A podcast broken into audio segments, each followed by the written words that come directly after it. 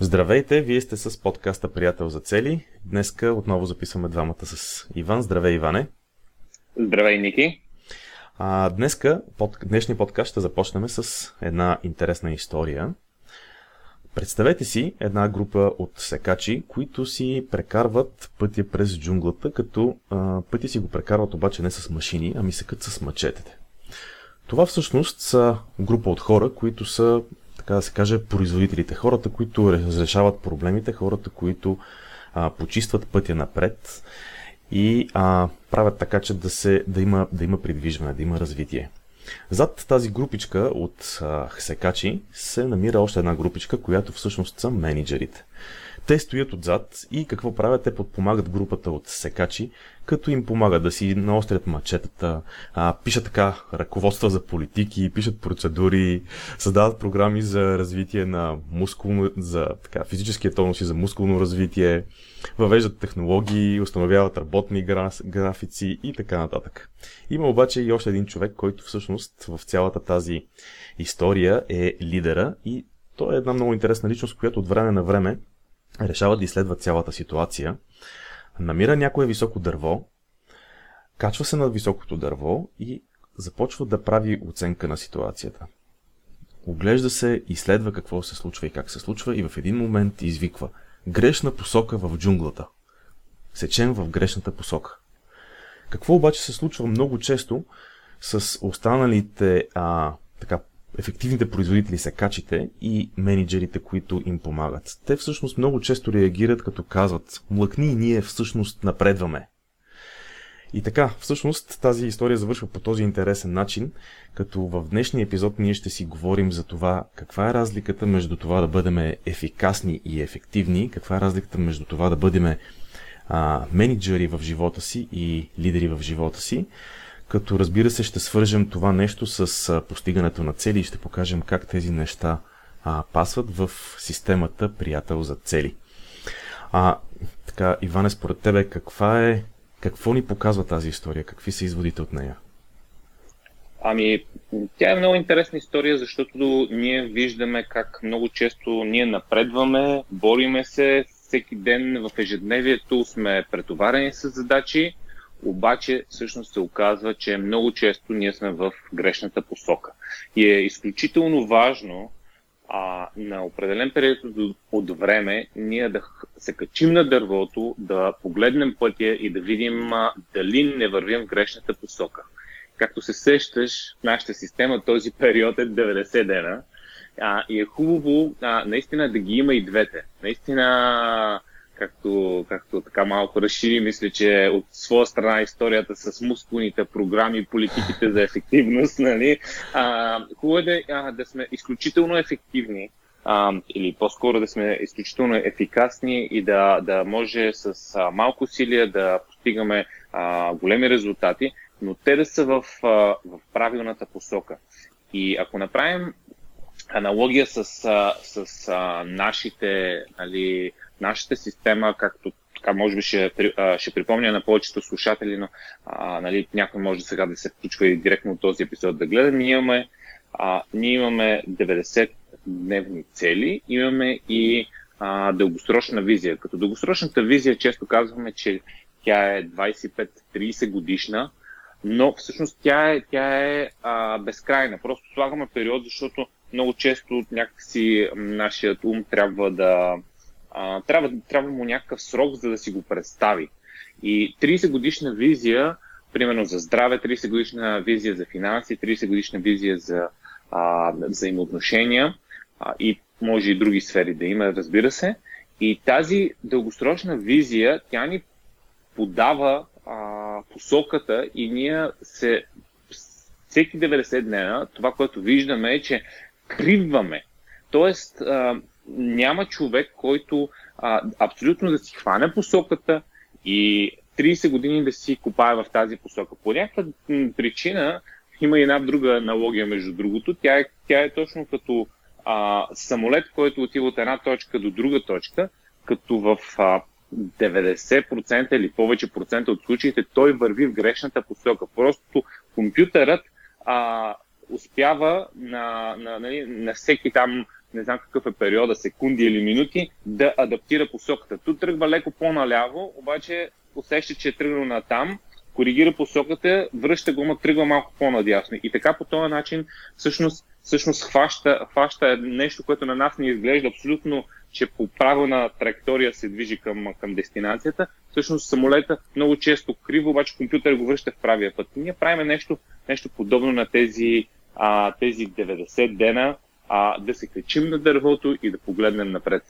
Действително самолета прави десетки хиляди корекции, това е много интересна аналогия, която ти се сети, но десетки хиляди корекции по време на един полет, което под никой не се разбира.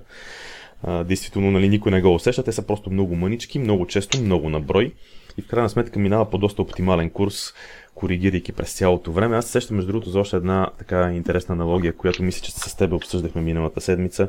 Тя беше за това как примерно лидера се грижи стълбата, по която ще се качваме, да бъде сложена на правилната стена, а пък менеджера се грижи и така да разпредели времето и ресурсите, че тази стълба да бъде изкачена по най-бързия начин.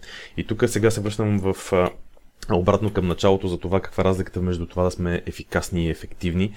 Всъщност ефикасни сме тогава, когато бързо намираме, бързо разбираме, че сме сложили стълбата на грешната стена, тогава когато намираме правилната стена да си сложим стълбата, а пък ефективни сме тогава, когато сме намерили начин да я изкачваме бързо, защото нали, не е много приятно човек да се качи на върха на стълбата и да установи, че тя е подпряна на грешната стена и че въобще не е искал да се озове там, където дълго време се е стремил да стигне.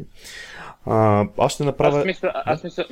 Мисля, че беше обратното, обаче това всъщност няма никакво значение. Въпросът е да ги правим и двете. Мисля, че ефективно означава да си избрал правилните неща, ефикасен е да го правиш по най-бързия и ефикасен начин, т.е. да си много, много, много бърз. Но това наистина няма значение. Размених думите ли? Мисля, че така се получи. Но няма значение коя дума използваме. Важното е да знаем разликата, важното е да правим и двете реално, защото не може някой да каже, ние тук ще сме с най-острите мачета. Какво е ти ходиш в обратна посока човек, като с най-острото маче? Няма как да достигнеш до твоята дестинация. Другото интересно нещо е, че при постигането на цели, всъщност в определени моменти ние трябва да приемаме. Ние сме и лидера, и менеджера сме. В смисъл, ние сме и този, който се качва на дървото, и този, който трябва да сече. И тук бих казал, че всъщност даже и този, който работи, ако трябва да го разделя на три неща, нали, работници, менеджери и лидери, всъщност нали, работниците са тези, които знаят кога да обядват, менеджерите са тези, които знаят кога да продължат да работят, а пък лидерите са знаят кога да сменят посоката в джунглата. Но това, когато постигаме целите си, всъщност във всичките тия роли трябва да влезем ние самите. И може би това е нещо, с което много помага системата Приятел за цели, защото хората не се виждат себе си като... Нали, лидер и менеджер звучат много така помпозно, в интерес на истината, но ние може би много често не си даваме сметка, че имаме някаква област в живота си, в която сме лидери, било то сред приятелите си, било то за конкретна дейност или конкретно нещо, което правим с приятелите си. Не е нужно да е през цялото време. Може да е в семейството ни, може да е в работата ни. Тоест има различни места, където ние дори неосъзнато може да сме лидери, без нали, това да означава нещо, кой знае колко велико и нали, така помпозно.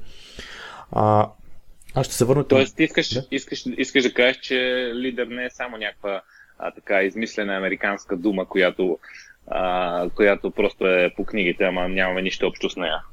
Ами да, тя точно това има предвид и често пъти когато ни се наложи да бъдем лидери, го осъзнаваме и си казваме, то всъщност нали, това не са само някакви теории в книгите, това е нещо, което трябва да правим и това се случва в много моменти се случва. Това се случва, независимо дали ще организираме мачлето на групата, с която се виждаме, или ще станем родители и ще трябва да обясняваме на децата си и да им даваме пример как се правят нещата. И да стоиме от високо, да гледаме в перспектива на нещата, за да преценяваме това, което се случва, дали е окей спрямо нали, някаква дългосрочна визия. Ние винаги имаме някакви моменти в живота си, които сме просто лидери сега. Дали това означава да си родител, дали означава да си просто добър приятел или в работата си да бъдеш визионера на бизнеса, компанията. Това вече е въпрос, нали, човек в каква област му е силата, ако мога така да се изразя. А иначе в нашата система в Приятел за цели, ролите, които човек трябва да вземе, за да си постигне целите, ти вече каза, че нали, когато определяме визиите си и измерваме напредък по тях, тогава всъщност сме в ролята на лидера. Това се случва общо взето на 90 дена, защото на 90 дена правиме преглед на целите, свързани с действия, и преценяваме тези действия дали са в правилната посока, точно както се качите. Нали, съкът обаче някой трябва на 90 дена да се качи на дървото, да погледне посоката правилно, нали, и да каже, грешна посока, нали, не копаем, ще я да кажа. Не сечем в правилната посока. Днеска разменям всички думи, май. Искаш да кажеш, че лидерът трябва да е най-голямата маймуна, дето му се катери най-нависоко. Между другото, така се получава обикновено. Лидерът трябва да се направи, обикновено става на най-голямата маймуна. Така е, да. По-интересното е, че когато става дума за това да кажем на останалите, посоката е грешна, нещата са лесни, но когато трябва да си кажем на себе си, не съм сигурен дали е толкова лесно да си кажем на себе си: ей, избъркал съм посоката, ей, какво правих сега? Защо, нали, по-трудно е да си признаем пред себе си за това нещо. Всъщност се оказва, че аналогията е много хубава, защото както, нали, в историята има лидерите, нали, менеджерите и след това работниците, ние всъщност системата Приятел за цели правим същите три стъпки. Имаме визия, 90-дневна цел и седмично действие. Говорихме за визията, какво ще кажеш за всъщност 90-дневната цел, тогава каква роля сме? Всъщност, според мен при 90-дневната цел сме, лидери сме, когато определяме визията си, това може би два пъти го казахме. 90-дневните цели, когато ги определяме, всъщност тогава сме в ролята на менеджерите, защото тогава трябва да разпределим правилно времето и енергията си, за да можем да си свършим задачките, т.е. за да можем, когато влезем в ролята на работника, да бъдем наистина... Сега тук ще объркаме ефикасен и ефективен, но за да бъдем така, да напредваме добре, за да не използвам тези думички, за да напредваме добре, всъщност... Ти малко като това имаше ни касети с Тодор Живков и сега откриваме тази фабрика за вело... колелета! За колелета, да. Тази сутрин явно така се получава. Така че да, за да сме ефективни като работници, все пак трябва като менеджери да сме си свършили добре работата и трябва да сме си разпределили правилно времето и енергията. А защо според тебе е важно работниците да знаят кога да обядват? Виж, тук интересни аналогии започнаха да се получават. Това, между другото, не го бяхме планирали така да се напаснат нещата. Човек би казал, че сме го измислили предварително, но те се получиха някакси естествено. Всъщност, наистина при 90-дневната цел има един много сериозен проблем. Ние виждаме посоката, виждаме визията, обаче ти знаеш, че като правим упражненията, нали, как да достигнем до тази визия, дали да минем през директно през джунглата, дали да не заобиколим леко през поточето или през нали, другия малко по-хълмист, но някакъв по-така, примерно, лек, без сечене път. Тоест, ти имаш много пътища, по които можеш да стигнеш до тази визия. И най-грубата грешка, която виждаме, че правят хората, освен това, че нямат визия, което сме си го говорили много пъти, т.е. въобще не знаеш каква е посоката. Другия проблем е да си сменеш непрекъснато 90-дневната цел и вместо да си избереш една 90-дневна цел, ще кажеш: ние минаваме директно направо с мачетата през джунглата, няма да ходим през потока, няма да минаваме през скалата, просто си хващаме това нещо, за да си го довършим до край. Най-грубата грешка, която се получава, е по средата на 90-дневната цел да кажеш: този път се оказа тегъв, дай да го сменим с някакъв друг.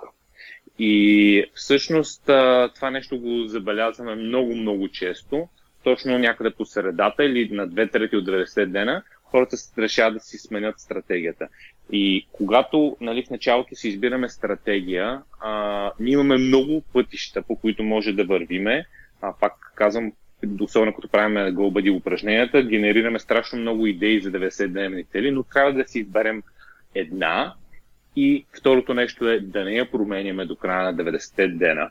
Ники, кажи според тебе, защо не трябва да променим това нещо, защото ние много твърдо и упорито казваме 90-дневната нали, цел не трябва да се променя, а хората непрекъснато се опитват да я променят. Аз мислех, този въпрос на тебе ти го задам, докато ти говориш, пък ти виж сами го. Върна към мене. Сега, значи, искам само да отбележа нещо, че ние много често казваме да пристигнеш, да достигнеш визията си. Винаги имаме предвид напредване към визията, защото много често сме казвали, че визията, макар и 25 годишна, може да бъде както е хоризонта, т.е. хоризонта не можем да го достигнем колкото и да вървим към него. Тази аналогия на Дан Саливан не много ми пасва на нашите така визии. Просто когато говорим за пристигане или достигане на визията, всъщност най-често говорим за напредване, защото визията, тя за това е визия, тя ни дава посоката. Сега ти ме попита защо не трябва да променяме на 90 дена пътя. Ами, всеки път има трудности по него. Какъвто и да го избереме, колкото да си мислим, че сме избрали лекия маршрут, който обикаля там през рекичката, скаличките и каквото и хъмчето, всъщност в някакъв момент ще излезат с неизбежните препятствия, които въобще не сме видяли. По пътеката ще има паднали дървета, ще има някакви трудности, които ще трябва да преодолеем. И всъщност номера е да не се отказваме още в първия момент, защото когато започнем да сменяме посоката постоянно, е много лесно да се окаже, че се въртиме в кръг. Наляво, надясно, пак наляво, пак надясно. Това е много сигурен начин да буквално да се въртим в кръг. Според мен друга причина да не сменяме 90-дневната цел е, че трябва да вкараме достатъчно време и усилия и енергия в това, което сме казали, че ще направим, а не постоянно да си търсим извинения. Защото иначе извинения има безкрайно много. Наскоро прочетох един от коментарите на един от нашите читатели в уебсайта, който беше страхотно написан. Това беше един от участниците ни в един от предишните workshop-и, който беше решил да коментира под една от статиите и беше споделил за човек, който много умен човек от ученик, явно от ученици се познават заедно и този човек всъщност е бил много умен като ученик, с много голяма лекота се е справил с всичко, като решения, като идеи. И обаче се оказва, че цял живот той решава, че аз не съм научил достатъчно. Трябва още да разбера, Тоест цял живот този човек, въпреки че е много умен, някакъв брилянтен човек, доколкото разбирам, много така добре, много силна мисъл има. И всъщност се оказва, че той цял живот се страхува да започне да действа или започва да действа и се отказва и казва не, аз не съм учил достатъчно. И всъщност се оказва, че близо до пенсионната възраст, толкова години по-късно, този човек все още не го е променил това нещо. И тук идва този момент, в който, когато кажем, че нещо е еди какво си, то не е нужно да е перфектно, не е нужно да сме супер подготвени. Всъщност може да е точно обратното. Може въобще да не сме подготвени, може въобще нищо да не е перфектно и да ни се струва, че е ужасно, но трябва да започнем да действаме и като сме казали, че ще действаме, да не се отказваме на втората стъпка. Сега може би стана малко дълъг отговора ми, но според мен това е така правилен един така отговор, който може би дава идея, защо не трябва да се отказваме. Да, не само за отказването, това, което съм забелязал е, че наистина резултатите идват, когато си хванеш една стратегия и ние доста тактичност, така и доста мислене и тестване най-вече сме определили 90 дена. Идеята е на тези 90 дена да не се сменя стратегията, защото докато не изминат, ти не знаеш дали този път, който си избрал, е най-добрия. Тоест да не се отказваме при най-малката или при по-голямо препятствие или пък се оказало, че нещо по-интересно ще завъртиме. Когато си изследваме нашата 90-дневна цел, накрая на 90-те дена вече може да оценим дали това е било ефективна стратегия и всъщност ние постигаме точно тези две неща. Или тази стратегия е била ефективна и ние сме си напреднали максимално много към визията и сме постигнали желания крайен резултат, или ние не сме постигнали желания крайен резултат, обаче сме научили много за това в каква посока да вървим. Така че при всички положения печелим.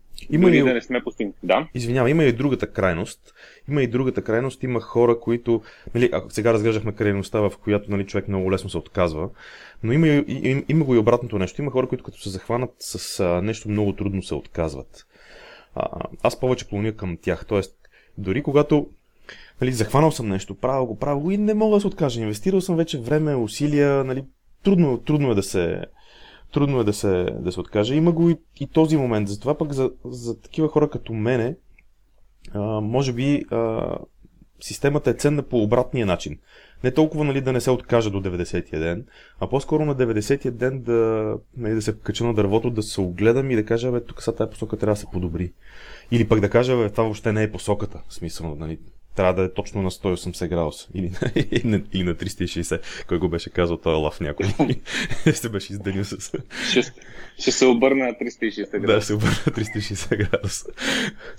И всъщност и за хората, които не се отказват лесно, това също може да бъде нали, така много, много ценен момент, защото нали, да пускаш да се отказваш от нещо, което си мислил, че ще сработи и ще свърши работа, е не по-малко ценно, иначе какво се получава? Пак си съка в грешната посока, заблуждавайки себе си, че нали, това е правилната посока. И тук в такива ситуации, между другото, приятеля за цели, чакай, че се сещам нещо, приятеля за цели е много ценен човек в тази ситуация, защото той отстрани може да види много по-лесно, че посоката не е правилната. Да. Това, или по-скоро... да държи и да държи, не само да види дали, че не е правилната, ами да държи човека да си прави действията по 90-дневната цел и да не си сменя непрекъснато 90-дневната цел по време на 3 месечието, така да го кажем. Добре, говорихме, че нали, реално визията е лидерството, което човек се качва на дървото и гледа голямата картинка. Говорихме, че нали, това да избереш между няколко пътя, един от пътите и да си го хванеш нали, аналога за 90-дневната цел. Къде пасва според теб седмичното действие в нашата кратка история? Да, мисля, че вече очевидно работниците, това са работниците. Даже нали, преди малко обсъждахме, че работниците знаят кога да обядват. Според тебе, каква е аналогията с това смисъл? Смисъл с обяда ли? Ага. Не знам, явно имаш някаква идея. В момента, докато си говорим, ми хрумва, че всъщност през седмицата, докато действаме, и тук, между другото, аз пак правя така аналогия със себе си. Причупвам нещата през това, което на мен ми се случва. Когато започнем да действаме, често пъти нали, се улисваме в действието и забравяме дори да обядваме. И тук е момента, нали, че работниците трябва да знаят. Ние трябва да знаем кога да спрем и да си починем за половин-един час. Човек, аз сега се усещам, що не ти хващам идеята, защото аз не обядвам и... Еми ти става кетоза, сигурно не обядваш, ама... По-различен режим съм, да. Да, ти си на малко по-различен режим, но всъщност, да, затова аналогията е малко по-така, може би, в страни от твоя начин, но идеята според мен тук е, че трябва да се спираме от време на време през седмицата и просто да си даваме почивка, защото животът е твърде кратък, за да бързаме постоянно. И... по-скоро трябва от време на време да се спираме, да си почиваме, да си даваме сметка за нещата, които са около нас, да бъдем в... То не че нещо ни пречи да бъдем в настоящето, докато си действаме, но често пъти, не знам, поне за мене, когато действам доста така експедитивно и доста усилено, по някакъв път часовете не разбирам как са минали. По някакъв път просто деня е започнал и е стигнал в някаква фаза и са минали няколко часа, пък как точно е станало. Не винаги е много ясно. Да. Идеята наистина и това с последната стъпка е, че хората, когато в крайна сметка трябва да действаме. Нали? Не може само да гледаме каква е посоката, визията. Не може само да остриме мачетето, за да сме нали, и да тренираме мускулите, но нали, в крайна сметка всичко опира до действие, което при нас е едно ясно седмично действие, което трябва да се изпълнява. Тоест, след като сме видяли посоката, тренирали сме, имаме всички инструменти, просто действаме. И тогава е необходимо само едно действие. Когато всички тези неща са на лице, не е необходимо да правим 1000 задачи, затова системата за приятел за цели е толкова проста и ефективна. Ние казваме само едно седмично действие.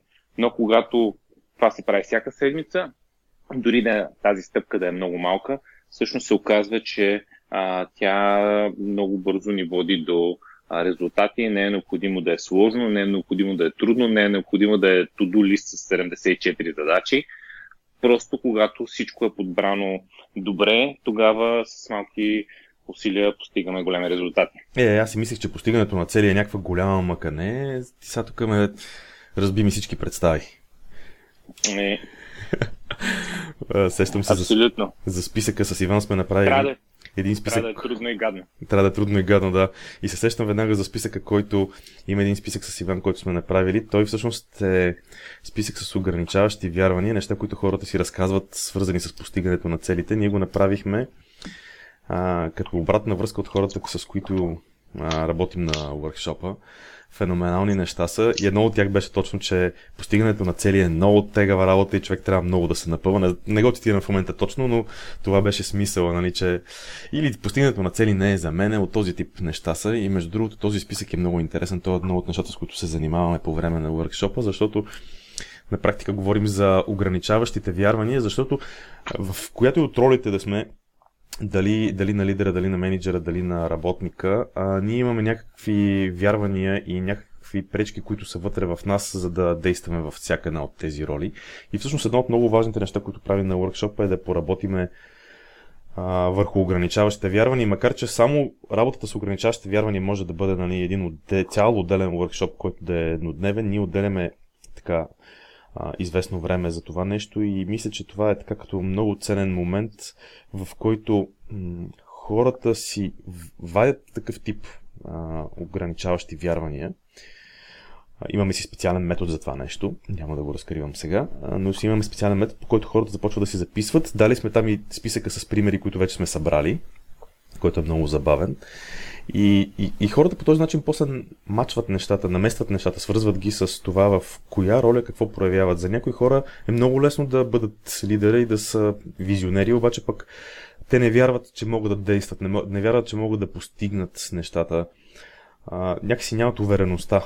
Увереността пък е другото нещо, с което много работиме, защото през целия уъркшоп всъщност работим с натрупване на увереност, за да сме сигурни, че можем да...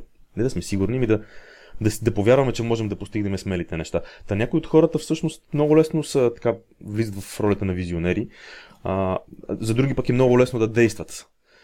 И общо взето всеки си търси и намира неговите отговори. Ние с тебе така общо взето не даваме някакви... Ние задаваме въпросите и отговорите на тези въпроси са различни в упражненията, които правим. Да, абсолютно. Ти спомена workshop, аз искам само да споделя, че за тези, които наистина искат да инвестират един ден в себе си, може да погледнат workshop-а. Все още е сравнително рано и могат да се запишат, но последните няколко пъти всъщност ние сме правили 3 workshop-а. Така ли беше? 3 ли бяха? 3 са до тук, 4 ще бъде сега. И трите workshop-а се разпродадаха доста преди датата, така че въпреки, че в началото ние нямахме нито подкаста, нито вебсайта, се чуихме сега дали ще дойде някой. Това беше също някакво ограничаващо вярване. Се оказа, че и като пускаме билетите се чуем сега дали хората и чисто ново нещо, дали въобще ще дойдат, обаче не само, че се получи много workshop, хората много се изкефиха и седяха до края, което си е супер показателно. Те седяха доста след края. Защото си спорим, че искахме да си ходиме, но някак си трябваше нямаше как да си тръгнем. Да, имаше готов момент, го бях разбрал. Но се разпродадаха и всъщност местата свършиха, а пък сега е сравнително рано. Workshop-а ще бъде на 16 декември, той е целодневен и просто ако някой го интересува, трябва да потърси в Google на workshop приятел за цели и ще го отведе на страницата директно сега, за да не цитирам интернет адреси, но разгледайте го това нещо. Със сигурност, ако сте изслушали епизода до сега, ще ви е много интересен този workshop.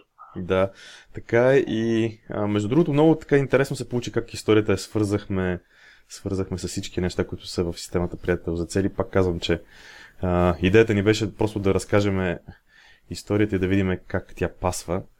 Получиха се много интересни аналогии. Аз чак преди малко осъзнах, че нали, трите степени в системата Приятел за цели отговарят и на трите роли в историята с джунглата. Мисля, че много интересен епизод се получи. Така, искаш ли да загатнем какво ще правим в следващия епизод, за какво ще говорим? Освен ако не се сещаш още нещо да допълниш, разбира се. Не, общо взето така, много интересен епизод се получи. В следващия епизод идеята е да разкажем така, разликата между спринта и маратона и какво е по-добре да спринтираме или пък да правим така маратона или пък някаква комбинация между тях. Така че просто като загатване, че ще си говорим за това нещо, естествено пак много свързано с целите. И реално тогава ще може да така в дълбочина да изследваме тази тема. А до тогава, ако искате да получавате тези подкаст епизоди и също така нашите нови статии, всяка седмица имаме статия, която е по-скоро действа като така мотивиращо, напомнящо нещо за целите, едно напомнящо нещо за целите всяка седмица по имейл. Отидете на нашия сайт Приятел за цели и се абонирайте по имейл за статиите ни на български език или тези на английски и ще ви изпращам всяка седмица една интересна статия. Така че чао от мен и до следващия епизод. Довиждане от мен, до скоро.